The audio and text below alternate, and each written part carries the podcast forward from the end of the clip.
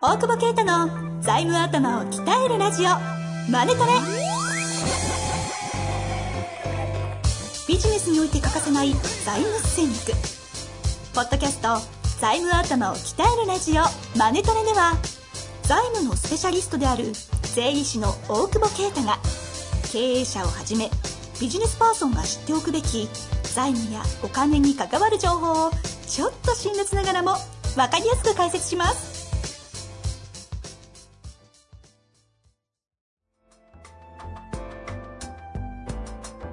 こんにちは、遠藤和樹です。大久保啓太の財務頭を鍛えるラジオ、マネトレ。大久保さん、本日もよろしくお願いいたします。お願いします。さあ、今日はですね、はい。ちょっと質問ではなくて、はい。先ほどですね、収録の合間に、あの、節税はい。について、大久保先生がどう考えているのかを、ちょっとたまには話してみませんかと。はい。ということになりましたので、なったんですか？節税トークよろしくお願いいたします。え節税と。よく節税なんかしないでちゃんと納税しなさいっていうのは基本的によくおっしゃってますよね。僕はね、はい、言ってますね。はいええだけど、えーっと、いやでも節税もしますよ。まあお金が残る節税っていうのはやった方がいいでしょ。お金使っちゃう節税がほとんどだから、うんうん。それをそんなに純資産も少ないのうちにやっちゃうと、きついっすよねっていうのがまあベベースではありますけど。でもまあ出口がいろいろある中で、まあどうやって、あーまあそっちに向かうかっていう時に節税も有効な時はあるっていう感じかな。うん。午前中納税しろっつって午後別のお客さんに節税しろって言ってますからね。もうだから、バラバラなんですよね。節税がいい悪いじゃないってことですよね。そうそうそう。節税、そう、脱税はダメだけど節税はいいんだって言いますね、よくね、経営者ね。だ節税は良くて脱税はダメだみたいなね。違いはあんま分かってないですよね、あんなんね。それは、どういうことですか？いや、分かんないですよ。みんなよく言ってんじゃないですか。言います？脱税はダメだけど節税はいいって。そうそうそう、面白そうに言ってるけど、別にそんな面白くないよ。あれ？あれ？口が悪い。いつもです、いつもです。えーっと、はい。なのでね、その、お金残すために節税が必要だったら節税した方がいいですよ。っていうとかなり誤解を生むので、微妙ですけどね。え、なんでですか？そのなんかかなりシンプルでしたけど。例えばだから、えー、まあすごい、普通に言ったら税額控除とか、はい。あの、一回経費にしたやつをもう一回税金で引いてくれるっていう試験研究とかある、あるんで、そういうのをちゃんと取ってるかとか、まあそれはね、税理士さんの力量になると思うけど、うんうん。結構まあやってなかったりするんで、うんそこで単純に損しちゃうのはまず良くないよねっていうのが一つですよね。うんうん。うん。あとはだから本当にすごい利益出て、どうしようみたいなね。うん。そん、どうしようというかもう出ぐ出口がな何になった時に節税なんだろう。まあ生産もあるだろうし、例えば出国税がかかるとか。あの、すいません。勉強。出国税です。出国税はあの、株価1億円以上の人は、自分が持ってる株が1億以上の価格がつく人は、海外に、外海外に出ていく場合、うんうん。日本の居住者じゃなくなる場合に、20%まあ払ってけっていう。1億の、うん、1億だったら、株価がで2億だったら2億の20%払ってから出てけみたいな。持ってる人。そうそうそうそう。あこれはなんか意味ないじゃないですか。あ意味ない納税というか、まあ僕からしたら、うん国からしたらあるだろうけど、うん。単純にキャッシュ減っちゃうだけだから、そういうのはなんか節税した方がいいだろうなっていう。出る時の株価をいかに下げるのかっていうのは、ああ、なるほど。戦略的にやれると思って、まあ、いるんですよね。うん。で、まあ、あとはすごい利益出る場合に、あれですよ、なんか、えっ、と、あんまり知られ、知られてないというか、大手は結構やってるんですけどね、はいあの、キャプティブって、再保険会社。キャプティブ？うん。再保険会社って、あの、うちがかける保険を、どっかその大手の保険会社さんに引き受けてもらって、今までにない保険商品を蘇生する。なんかリスクを洗い出して、その保険って入ってないけど、本当はリスクだよね、みたいなのを洗い出して、うんその、損保会社さんに引き受けてもらって、日本の。で、えっ、と、彼らが再保険を、いまあ、一定の割合でかけるわけですよ、再保険海外に。で、そこの海外にかける会社を自社の子会社。の再保険会社にして、そっち側にキャッシュを流すと。えっ、と、それは、あの、ロロンダリング的な話ではロンダリングじゃないんじゃないですか。一応合法ですよね。しっかりとそういうスキームとしてあるとスキームとしては、その再保険会社自体が、まあ、ほぼペーパーカンパニーみたいなもんだから、タックスヘイブン税制って言って、そう今日なんか税理士みたいですね。税理士です。その、お持ちですよ、多分ね。多分じゃない。あの、海外、そっちに流しちゃダメよ、日本で課税するよっていう規定はあるんだけど、それが引っかかんない国、20%以上の税率の国だったら、うんまあそもそも別に、課税、あの、タックス成分かか、税制かからないから、それと、ハワイとかアメリカで何州かがその、えっ、と、約2億かな ?2 億ぐらいまで非課税。なので、そっち側に2億お金が流れていって、まあそこで、まあ貯めとくと。要は外貨として貯めておく。外貨で貯めてもいいですし、まあその、日本の法人の方に受け取り配当で戻してもいいですけど、95%しか、あ95%は非課税なんで、うん。それ一旦じゃあ日本で出た利益を。利益を保険に、保険会社で保険に変えて、そうそうそうそう。それを非保険会社として、例えば今の話だと、そういう該当するうん当該国ですか、うんうんうんに、例えばハワイとかに。非保険会社立てて、そうそうそうそう。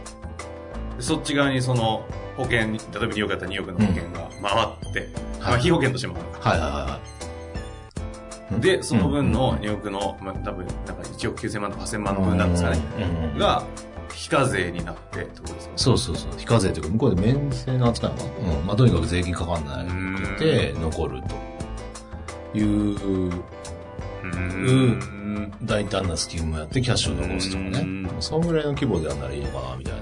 保険を、だから、やっぱ大きくなる前の段階ちょこちょこちょこちょこ、ね、生命保険入って細かく節税してるんだったら、やっぱ企業のね、スケール上げてそういうのでやるとかね。なるほど、そうですよね。うんある程度の相当な規模の利益が出てないと、そのスキーム、で何の意味もないですよね。うん。なんかそ、そういうフェーズになったらやっぱね、ああるでしょうから。まあそれで上場もしないとかなんかまあい出口がね、まあこのまま行くよなみたいな調達力も十分だしみたいな。うんうん。そんぐらいね、節税しても十分銀行ついてくるよね、みたいなフェーズだったらそういうのもやっぱり一つの提案としてはあるでしょうから。キャプティブ。うキャプティブ。ん。言いにくい。なるほど。そうそうそう。本当にだから儲かってるというか、相当な、あの、事業をやって利益出してる会社とかがハマるスキームですよね。そう、そうですね。そういうのは一つや、ちゃんとキャッシュ残る。まあ一部出ていきますけど、税率の差を考えると、やっぱ残るので。ある種の節税対策という観点で今お話ししてくださってるんですよそうそうです。だから、あの、結局、日本国内のその節税っていうのは税額控除以外は、あの、課税の繰り延べじゃないですか。うんうんうんね。だから、いつかかかるんだけうん。保ど、険にしといて。とりあえず保険とかなんかやって、後で、っていうだけだから、うんやっぱりその税率差を使うってことだと思うんですよね。節税って本当に考えると。さっきの話もその税率差の話だし、あの、他、海外を使ったスキームみたいなのがちゃんと組めれば、それは合法的な節税だから、キャッシュ残すためにやっていけるってことですね。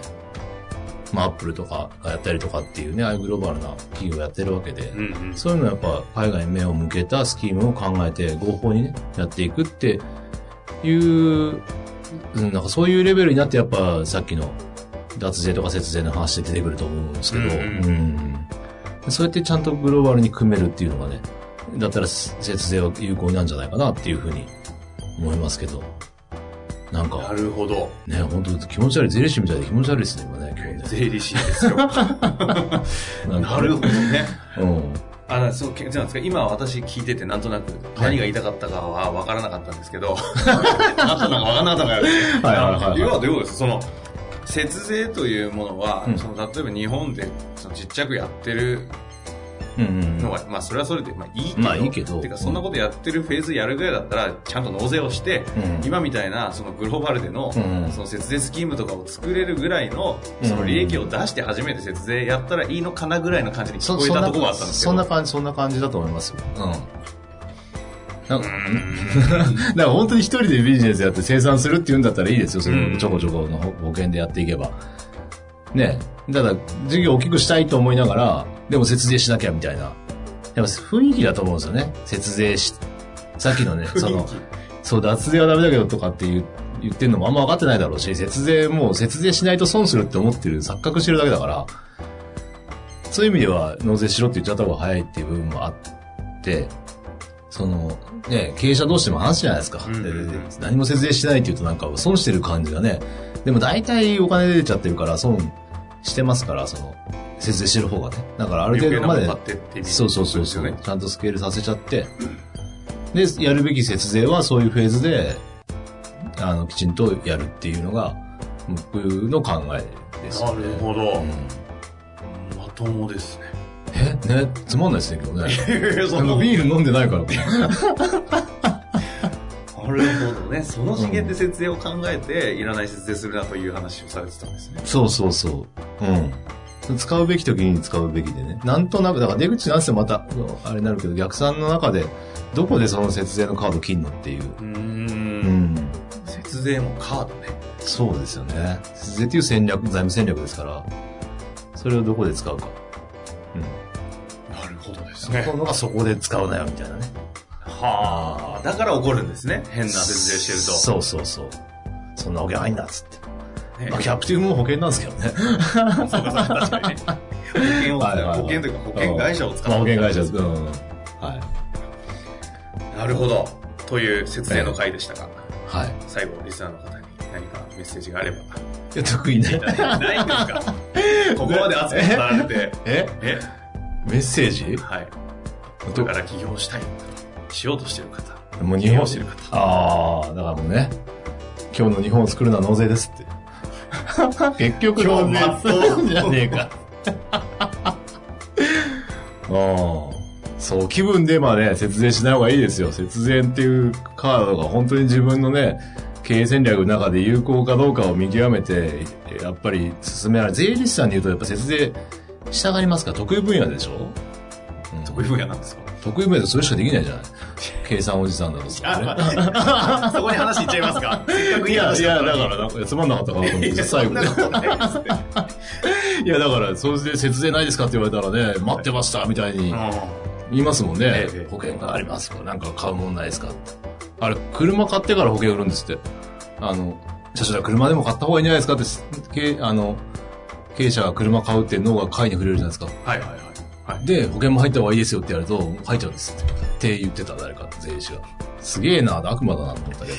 そう、えげつない話 えげつない。いや、でもそれで入っちゃって、財務悪化してっていうやつが、あの、会社がやっぱ多いので、やっあぱ納税だっていうつつ、そこまで来たらいろいろあるぜみたいな話ですよーう。ん。なるほど、ね。そうそうまあ、そういう錯覚もあるという話でしたので、はい。ちょっと改めて一度見直していただいて、そうですね。節税につはいいて考える機会にしていただきたいですね。ええ、というわけで、ありがとうございます。今日はキレキレのお話でした。ありがとうございましたあ。りがとうございます。本日の番組はいかがでしたか？番組では大久保携帯の質問を受け付けておりますウェブ検索で「税理士カラーズと入力し検索結果に出てくるオフィシャルウェブサイトにアクセスその中のポッドキャストのバナーから質問フォームにご入力ください。またオフィシャルウェブサイトでは無料メルマガも配信中です。是非遊びに来てくださいね。